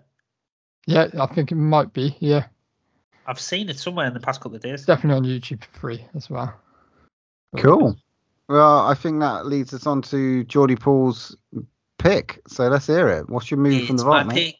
Just before I do the pick, lads, I just want to say, like, just a personal highlight. Thank you very much for this past year of having us on the podcast. I have absolutely loved being part of the team and watched a pile of films I would. What? You leaving, are you? No, God, no. Jeez. I thought that was my biggest. You can never get rid of me, I'm telling you. Joking. But I just want to say thanks. It's been amazing. I've watched a ton of stuff I would never have watched, and obviously the big highlight of the year was Fright Fest, and we had such a good time. And 100%, we're going must make it a yearly thing. So, yeah. So that butters you up for my part, for my pick. Nah, yeah, don't. Oh, here we go. Well, you're creating a monster, right? I could pick something safe, which we've all seen. But I'm going to pick something which I don't believe any of us have seen. All right. Ooh. So I've been trolling through Shudder, and I've got a list of about 5 or 6 of these that we're going to watch. Oh, fuck. I've been doing the same. So let's hear it. Right. So this next episode, we are going to, from 1989, we're going to watch Intruder. What the fuck is that? I have not even heard of this one. Well, there you go. So I'll give you a quick rundown. So the overnight crew of a supermarket find themselves pursued by a mysterious maniac in this fun late 80s slasher from regular Sam Raimi mainstay Scott who co-wrote Evil Dead 2 and appeared in many of Raimi's films. So there you go. This, literally, the other day I was listening to another podcast that shall not be named, but they were literally talking about this movie, and I was like, fuck, that sounds awesome. You can name the podcast. Arrow Podcast. Bruce Campbell and Sam Raimi. I mean, I'm fucking, how have I not seen this? No, they were talking, this is what made me really want to watch it, because it's apparently meant to be fucking brilliant. Okay, so I'm well excited for this. Yeah, nice. There you go. Well done, Paul. Good pick. Well, go watch it first. I haven't seen it, so that's all three of us coming in as virgins. Love it. I love a bit of Intruder. Wow. There you go. Episode 120. Done. I mean, fucking love doing these top 10 episodes. What a year 2022 was. I know, man. Just like I said, stick around to the end. You might have a little bit of a fucking Easter egg. Thanks for everyone for listening, putting up with us in 2022. Hope you continue listening for 2023, as there's lots more content, and we're seeking out some people to come on. You know, get in contact, see if you want to be a breather and come on and let us know what you fucking like. We love talking to you. Moving on to 121, our main review will be Megan. We believe that it'll be at the cinema, so seems to be getting some hot reviews in America already, so let's look forward to that bad boy. Our something to scream about, we will be bringing some fresh new ideas into 2023. Paul has just picked a movie that I'd never heard of from the vault, from Shudder, Intruder, so looking forward to that bad boy. And there's nothing else to say apart from, when there's no more room in hell, here's another podcast. I am the devil, and I am here to do the devil's work. You can follow us on Twitter @DrawOneLast, Instagram @DrawOneLastBreath, or pop us an email at drawonelastbreathpod@hotmail.com.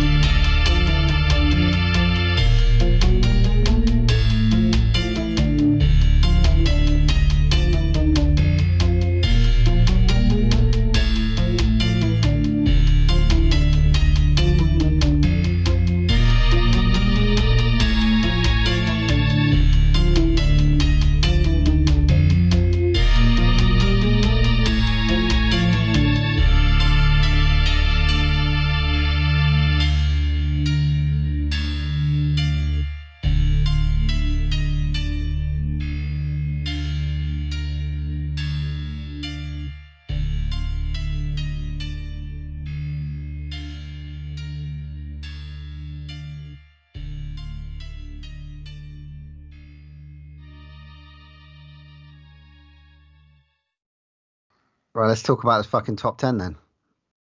How the fuck do we come up with? I mean, what do we do? Do you want me to go through a list of 10 that I've come up with, and then you can disagree and move it around if you want, or what? Yeah, we've each made the top 10, haven't we? And then, well, let's see if we have any sort of synergies, and then if they're all over the place, then it's obviously going to take us ages to decide on it. But all right, we can't be that far apart. Shall we start? Shall I start with 10 and go to 1? Yeah. Yeah, go on then. All right. Number 10. Number 10. And number 10, we have Damien Leone's Terrifier 2. Vito. Vito in Terrifier 2, serious. I had it in my list. You had it in your list, but you poured one in yours. I haven't got it in mine. That's shocking. I think it has to be, and I will fight for it, because not only... it was one of the longest fucking movies that we've seen this year. So for quality, some of the best deaths and most gore, special effects were amazing. Got to meet Damien Leone, which was cracking, and just how well it did and how much it becoming like a phenomenon as well for a little bit. I think that's got to be in there. I was fully, I can concede this one is, so I fully was aware that you're going to put Terrifier 2. It might go up. Where did you have it in your list, Matt? It's on my list, but I didn't top 10 it. Yeah. Okay, fine. But it's on my top 10. Well, let's see if we need to move it around. So number 9, I put Candyland. Yeah, that's fair. A surprise from Fright Fest, but it's not in mine either. Not in yours. Was it in your top? Because it's in your top 10 of the year, Matt. Yep, I fucking loved it. Was it? Yeah, but it's great. It's phenomenal. So, and it is coming out this year, so a lot more people are going to see it. So yeah. I just did a top 10. I just didn't make it. So let's see how they go. Okay, this is going interesting. So, so was it in your top 10, Matt?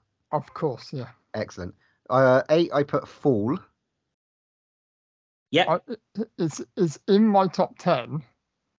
But I got 12 films, but it's in my top 12. But I mean, the only thing that I would say is maybe not is it out and out horror. Yeah, I agree. But it did make you fucking shit yourselves when you went to see it, and I had major palpitations going and watch it, and I ain't even got vertigo. And after the, I don't know, man. I think it needs a bit more love, because it was going to be. I think well, I don't know about you, but I was fully expecting it to be a bit shit, or to have like a good premise, but to screw up something in it, you know what I mean, like it just to sort of peter out. But I just thought from start to finish it was unreal. I think out of all the ones in my list, that's one of the ones I'm happy to bump if needs be. There's a couple that I could get put in instead. Dashcam Men are back in there, but okay, so Fall's a question mark. Yeah. Okay, so I put 7, I put The Black Phone. Yeah, I agree with that. I think it's got to be in there. I had The Black Phone at 10. Okay, that's cool. That's well. Whereabouts? You didn't do a top 10, did you, Matt? You just had a list, did you? No, I just had a list of 12 films. Yeah, I know. I found it really hard to move them about. I did play a little bit. 6, I put The Sadness. That was good, really good. Yeah, I think that's fair. So I had that at number 3 on my list. Yeah, see, I knew you'd have it higher than that, but I just thought there's a couple more. Like number 5, for instance, I've got Prey. Fuck, I miss Prey out. I'm going to have to... Oh! Do you know what? I went backwards and forwards on this list, and I was like, one of them I definitely missed out. And I was like, fuck, that's got to be in there. So Prey, definitely, 100%. Prey was, in my top 10 movies of 2022. Yeah. I think it just worked, man. It's so surprising. Yeah. It just worked. Okay. And it's one of those things where I'm glad fucking the franchises, they didn't fuck it up for a change, because I was expecting them to. Okay. So number 4, I put X. Yeah. Because I remember the discussion and we just fucking loved it. So I think it's up there. 3, this one's more for you lads, I think, but I enjoyed it. I thought it was great, and I've watched it since. Deadstream. So number 3, I put Deadstream. So that was my number 1. Yeah, so I thought it would be your number. I thought it'd be right up there. And for me, it's fantastic. But it's not number 1 for me. But it's up there, 100%. I know. Yeah. I know what you're thinking. It's a Friday night. We're a bit drunk as well, and it is a greater second watch as well, to be honest. I love it. So the next couple, I'm willing to obviously, you know, so have a fight with. So number two, I put Nope. Now, I'm not sure you guys will agree with that. I just thought it's fucking fantastic. I absolutely loved it. I don't think it even made my top 10. Okay. Maybe 10. Only just. But I just, compared to the other two, it just didn't hit me as hard. Okay. So that's the question. And then I put Barbarian at number one. I think for me, out of all the films, that's probably the only one I've watched twice so far. Right. Okay. And probably the one I've recommended the most to people to go watch.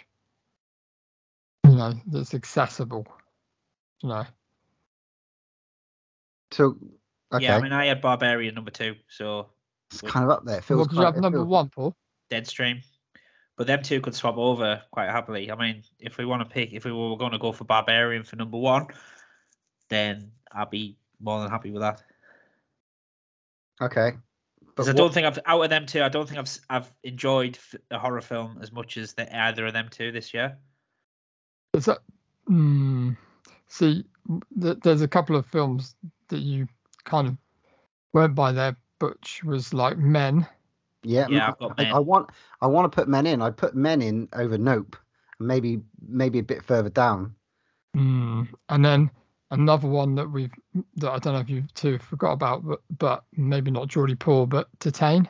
Yeah, I wanted to put that in there too. So that's 2021 though, lads. So was it? Yeah, but we've done it before. It's our year. It's the year that we watched it. So. Go on, fuck some cars, will you? Be done with this. That is a phenomenal movie, and to be honest, like, I'm happy. To be honest, I'm really pissed off that we haven't got to see Pearl yet as well, which is not coming for ages. Well, I got next year's top 10. We'll get to see two of them in a year, won't we? Because that Maxine's supposed to be out as well next year. Yeah, true. We'll have the trilogy done. Okay, so what movies have I? So apart from Detain and Men, what movies have I missed? There's only two different ones that I have in my top 10, and one of them probably won't make the Draw One Last Breath list because I'm the only one that's seen it, so I'm not bothered because you guys haven't seen it. So that don't tell us it's that one you went and fucking watched on your own at Fright Fest. Yeah. Oh no. That's at number one. That's unrateable. It was that good. Bones and All. I'm so pissed off. I never got to see it. Yeah, I will. Really be annoyed as soon as it drops on Amazon. I'll watch it. It's been on so many people's top tens, isn't it? It's very good. It's very good. Really annoyed at that. I thought you would go for it, but something in the dirt. Again, for me, fucking loved it, and it's in that category of the same category as Visitor from the Future. I think they're like. Well, that would have been number one. If it was a horror film. I left it out, but yeah, it's almost like horror adjacent, which is fine because you know. There's room for wiggle room and everything, but like for me, Something in the Dirt is still. I could leave it off the top 10 list. Yeah, I think that's fair. It was a fucking phenomenal movie. That's the only thing. Cool. Yeah. So worth mentioning those two definitely from like watching and close to and stuff. But yeah, I think we should put X quite high. So I got X at 4 at the moment, and then 3 Deadstream. 2, do you reckon 2's going for Nope? So get rid of 2. I could quite happily get rid of Nope. It's just the fucking monkey bit, man. It's so quality that stuck me, man. But the problem with Nope, I think, from the way to sort of wrestle it down a bit, because I had it at 8, was how keen are you to watch it again straight away? Do you know what I mean? I mean, I loved it, but. True, because I much prefer to watch Terrifier 2 again, Black Phone again, definitely, Deadstream again, definitely, Candyland 100%. Do you know what I mean? Prey, I want to go and watch it right now. You know? Okay. So where do we put number 2 then? X or Deadstream? I'd go Barbarian 1. Yeah. Deadstream 2. Then X, maybe? What do you reckon? Yeah, well, I had X at 4 anyway, so. Yeah. Up the threes now. Deadstream. Should we all write these down or what? Cause... Yeah, so Deadstream 2, X. And okay, so what for 4 then? Nope. Do we put Nope in there? Or do we slip in a Tatane and or a Dash? I mean, or a Men. I could quite happily put Men at 4. I must admit, I really could put it quite high. But maybe, I don't know. What do you think? Well, I am Men at 6. So what we go? Is this number 4? Yeah. So we're going Barbarian 1, Deadstream 2, X3. So we got to think Prey, Sadness, Black Phone, Fall, Candyland, Terrifier 2, Men, potentially kicking one of those out for Tatane as well. I mean, I'd love to put Censor in there as well as a shout, but I know that was year before, but it was on the cusp of things Tatane, and you haven't seen it, so it's before. But, you know. But, I mean, the fact that Geordie Paul wasn't all in on Tatane as well, I think that warrants it being just tipped out. Okay, so then. I think. So then we agreeing on Men then? For what number? For 4. No, I don't think it should be that high. Do you know what? Let's put the Sadness in there. Why not? Yeah, I'd go. Jesus. We haven't really talked much about it. I would go Sadness, and then I would go Prey, and then Men. Now, how do you feel about Men being higher than Black Phone? Oh shit, yeah. I'm happy with that. Yeah. You're happy with it. Yeah, Men is higher than Black Phone, Fall, Candyland, and Terrifier 2. I mean, Terrifier 2 had some of the best fucking kills of the year and the most gore. We were so excited for that as well. I'm still quite happy for it at 10. Yeah. What? Or we can move. I could move that up to 8. What? And put 4. Terrifier 2. I could. Yeah, I could happily put Terrifier 2 at 8, and then Fall and Candyland. Oh, I tell you, Candyland's better than Terrifier 2. Yeah, I'll go with that. It's a better film. Look, I know. Look, I get Terrifier. We sat there and we were like, "What the fuck?" and mashed potatoes, faces, and all that type of stuff. But as a film, Paul, like a coherent film. Yeah, okay, but sometimes, right? And this is the argument: is like, okay, sometimes something comes along that fucking moves the needle. And to me, Terrifier 2 has moved a fucking massive needle this year. Like, it's like that old school talking on a playground thing, and everyone has to go and see it. It has created a new kind of bad guy, hasn't it? Like, that hasn't happened for a long time. And don't get me wrong, Candyland's fucking great, right? And so is Fall, but it's just... It has to be in the top 10, 100%. It's just whether it's 8 or 10. And 10 still, you know, I mean, it's still kicking out stuff like Eating Miss Campbell, Speak No Evil, which I thought about looking, Censor, Detain, Dash Cam, and, you know, what's the one we kicked out? Nope. So it's still done. Oh, I'm just like, fuck, it did do something. It really, really made something this year, and it wasn't supposed to. It was supposed to be made for fans. That's what it was there for. I know, but I think it suffered from being made from the fans, though. They just kept throwing shit at it. But let's just keep going. Let's keep going. We got more money. Let's just use it. Let's keep going. And actually, but it clearly didn't suffer because it went on 4 weeks at the cinema. That's great. Yeah, no. And people went to see it for the gore. That was basically what they went to see it for. It was like, you've got to go and see this. I can't explain all the. Yeah, well, which is fantastic. But it should happen. Bums on seats. I know. But that's like when you go back to, like, say, Friday the 13th. It's like, fuck me, you got to go and see this fucking thing. It's Friday the 13th was a really good film, as well as being, like, shocking and the twist ending. Yeah, like, terrifying. Paul, the bloody the scene in the whole end of it was just completely fucking stark raving lunatic bonkers with no sort of fucking the whole concept's finish. Fucking the plot threads that were just never tied up were left out there, and then. The fucking that scene in the bloody where they're all fucking singing and dancing that went on for about 25 minutes. That was great.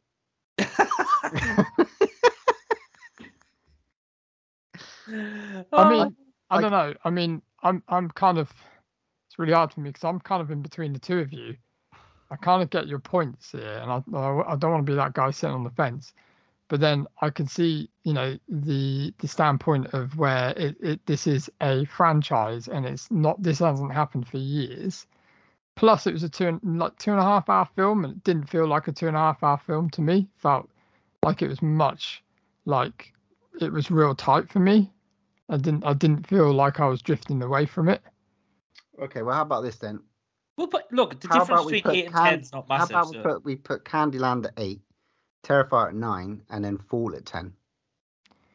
Yeah, I'll go with that. But you've gone over there because you've got Barbarian 1, Deadstream 2, X 3, mm-hmm. Sadness 4, mm-hmm. Prey 5, Men 6, Black Phone 7. Yeah. Oh, no, yeah. And then Terrifier? Then Candyland, then Terrifier, then Fall. How does that feel? I'm happy with that. If you want to put Terrifier at 8, we'll put Terrifier at 8. I don't think you should be arguing about a space. It's like, fuck it. It doesn't matter. That's fine. I think that's fine. I will argue about it. Right. Okay, I'm going to move Fall to 10. I mean, you're right. The last three don't make that or difference. I mean, it's the fact that that's what we think. I could easily put a few of these at number 1 for many, many reasons, in all honesty. And then you could have, like, 10 could be shared by about 6 films. Yeah, you're very right. Which is great. But then, I look at the list and I think, out of all them, probably... I thought you were going to put Christmas Bloody Christmas in there. See, that's another one which I would like it, but... because I really did enjoy it, but if I was really going to be really picky, I probably would have put Deadstream as my number 1. Just because I think I'm just looking at the film that I enjoyed the most watching, and then it would be Deadstream. Yeah, I don't know. But the thing is, I think if all three of us to agree, because I know Paul liked it, but he wasn't as loving it as we were, but I think we all three of us love Barbarian. Yeah. My mouth was like on the floor. Paul was a little bit sleepy when we watched Deadstream. It was fucking terrifying. I know it had terrifying bits and it was fucking funny and like everything, but I think 2's fair. I really do. And Barbarian for me was just. I think because it was done by as well, like you become so accustomed to massive budget films or studio films being shit. Like Pray for the Devil and Smile. No, I don't know. I quite enjoyed Smile, but anyway. But yeah, you know, just come from a bit of like, yeah, they're just a bit cack. That one, and the whole atmosphere of Fright Fest as well, with the whole fucking don't speak about it. Disney are coming in. That was, I mean, yeah, it was like fucking hell. That was funny. It was, and there's a security guard. Actually, fair play. I can see why you didn't want to. It's kind of good that they spent that money. Way weird. We've never been in the situation where they just added to it. I think because again, everyone was a bit like, remember, because we were sort of all, you know, last year you're a bit knackered, and then suddenly they're like, right, don't get your phones out, can't see anything, don't review it. What? Keep the conversation down a little bit because we've got to save some of it for when we actually talk about the top 10. All right, okay. Oh, yeah, okay. I'm keeping that in. Okay. Cool. But yeah, but then I think, and then everyone, like, I don't know if we just sort of, you get to the thing of, oh, Jesus, it's only a studio film, and then boom. Okay.